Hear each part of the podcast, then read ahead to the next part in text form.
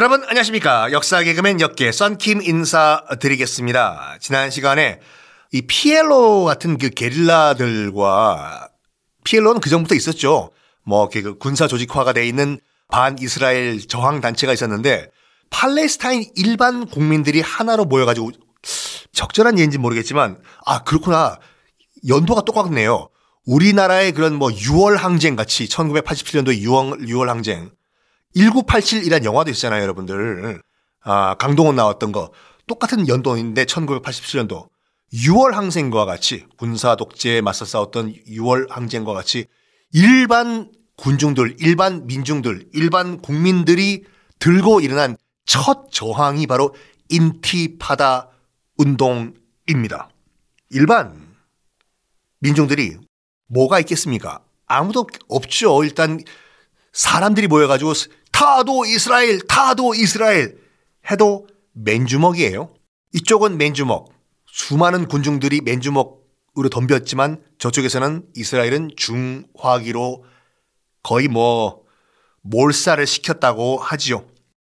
객관적으로 어떤 그 데이터가 있냐면 1987년도 인티파다 운동이 시작됐고 난 다음에 1993년도 뭐 나중에 말하지 말씀드리겠지만 양국 간에 이제 평화 협정이 체결되는데 1987년부터 1993년까지 6년 동안 민간인이 1000명 이상이 공식적으로 살해가 돼요. 이스라엘 군에 의해서.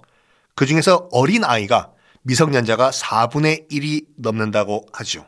이렇게 정말 비극적인 삶을 살고 있을 때 팔레스타인인들이 살고 있을 때 전 세계적으로 봤을 때 어마무시한 세계적인 사건이 하나 발생을 해요. 뭐냐? 손에 손 잡고 서울 올림픽이냐? 물론 서울 올림픽도 중요하지만 서울 올림픽이 아니라 더 중요한 일이 벌어집니다. 서울 올림픽이라고 하면 또 비둘기 사건이 기억나시죠? 제 나이 또래는 다 기억할 걸요? 생방송으로 서울 올림픽 개막식을 보고 있는데 비둘기가 다 수입해 온 비둘기고요. 저기 우리나라에 그 흰색 비둘기가 없어가지고 아 비둘기 얘기 나온 김에 영어로 비둘기는 도브가 있고 피존이 있는 거 아시죠? 차이가 있어요. 영미권에서는 다른 존재로 보거든요. 그 탑골공원이라든지 이렇게 길거리에 있는 그 닭둘기들 자동차로 빵빵빵 거리면 째려보는 애들 있지 않습니까? 진짜 째려봐요, 여러분. 안 비켜. 요런 닭둘기들, 나는 본능을 잃어버린 애들은 피존이고 흰색, 올리브 잎을 물고 있는 평화의 상징들은 도브예요. 영어에서는. 하여간 도브를 수입해 와가지고 88 서울 올림픽 개막식 때 막 날렸는데 평화의 상징으로 앞에 선두에 섰던 애가 뭘 잘못 드셨는지 방향을 엉뚱한 대로 이제 튼 거예요. 그때 이 비둘기 떼들이 하필이면 어디로 날아가려면 바로 이제 딱 불을 붙인 성화 위로 확 날아가 버렸네.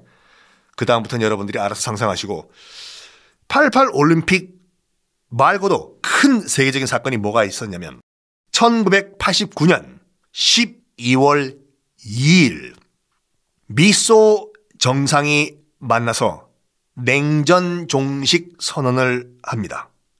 냉전. 그때까지만 하더라도 미국과 소련이 냉전 콜드워라고 해서 그러니까 정말로 재래식 무기로 빵빵 막 대포 쓰고 아, 전차로 막 밀어붙이고 하는 것을 핫워라고 하고 진짜 화력 경쟁이라고 해서 콜드워는 냉전은 왜 콜드워냐면 이런 재래식 화력 무기는 안 써요. 하지만 차갑게 품고 있는 핵 무기 경쟁을 한다고 해서 콜드워인데 이게 종식 선언이 돼버린 거예요.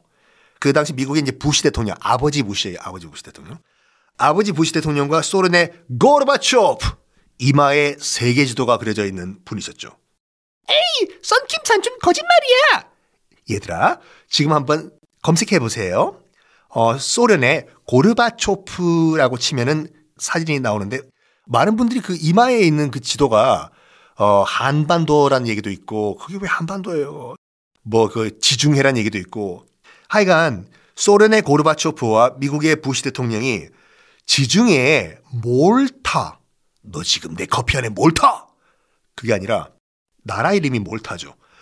몰타 근해에 그 배 위에서 정상회담을 가져요. 배 위에서 만나가지고 Hi, Mr. Bush. Hi, Mr. Gorbachev. You have 세계 지도 on your 이마. 이런 식으로 정상회담을 하고 냉전 종식을 선언을 해버립니다. 오늘부로 콜드워는 끝! 이게 냉전 종식과 중동 문제와 무슨 관계가 있냐? 엄청난 큰 관계가 있어요. 왜냐면 그때까지만 하더라도 중동에서는 미국과 소련의 대리전 양상이었거든요. 미국의 지원을 받는 이스라엘과 소련의 지원을 받는 아랍 국가들 이렇게 대립. 근데 당연히 이제 미국의 지원을 받는 이스라엘과 뭐 소련의 지원을 받는 그 중동 아랍 국가들 믿는 구석에 있으니까 서로 댐뱉겠죠. 특히 이제 중동 국가들 같은 경우에는 이스라엘은 솔직히 말해가지고 미국이 적극적으로 안 밀어줘도 솔직히 말해서 혼자 이 작전을 수행할 수 있는 능력이 있었어요. 왜? 핵 무장 국가니까. 근데 주변에 있는 아랍 국가들은 소련의 지원이 없으면은 감히 감히 이스라엘과 맞짱을 못 떠요. 왜냐? 갖고 있는 건 낙타 부대들밖에 없기 때문에 쏴라 낙타의 레이저빔 근데 냉전이 갑자기 팍 종식이 돼 버렸네. 이게 중동 역학 구도에 엄청나게 큰 변화를 갖고 와요. 어 일단은 중동 아랍 국가들 뒤에 있는 듬지막한 백이 없어져 버린 거예요. 소련이 갑자기 빠이빠이 하고 떠나버렸네. 그리고 고르바초프가 이제 그, 소, 그 당시 소련의 고르바초프가 뭘 선언을 해버리냐면 1989년에 소련에 거주하고 있던 유대인들 이사 자유화를 선언해버려요. 이사. 맞아요. 왜냐면 그 전까지만 하더라도 소련에 있었던 그 유대인들은 거주 제한이 걸려 있어가지고 이사, 그러니까 이주, 소련 국경 밖으로 못 나갔거든요. 어디가? 소련 밖으로 나가지 마! 이런 식으로. 근데 고르바초프가 이제 냉전 종식을 선언해버리면서, 아, 소련에 살고 있는 유대인들, 이제 뭐, 가고 싶은 나라로 마음대로 가쇼. 물론 비행기표 살 값이 있으면 난리가 난 거죠. 드디어 우리 유대인들, 소련에 살고 있는 유대인들 떠날 수가 있겠구나. 이 공산국가에서.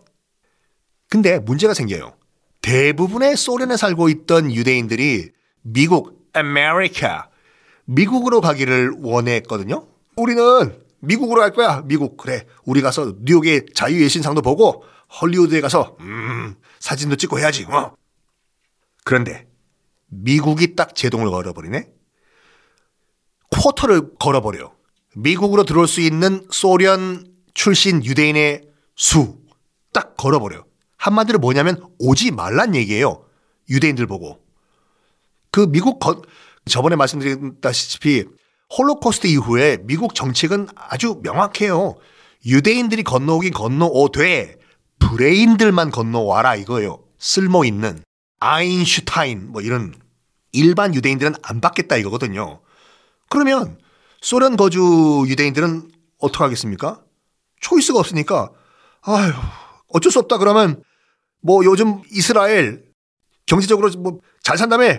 어쩔 수 없다 야. 그니 이스라엘로 가자. 더 이상 무슨 사막이 아니래요 빌딩도 있고 막 그렇대. 그래가지고 어쩔 수 없이 소련에 있던 유대인들이 유턴 미국 가려다가 삐우 빽해가지고 이스라엘로 들어갈 가는데 몇 명이 들어가냐면요. 1990년부터 그러니까 냉전 끝난 다음부터 1995년 동안 5년 동안요.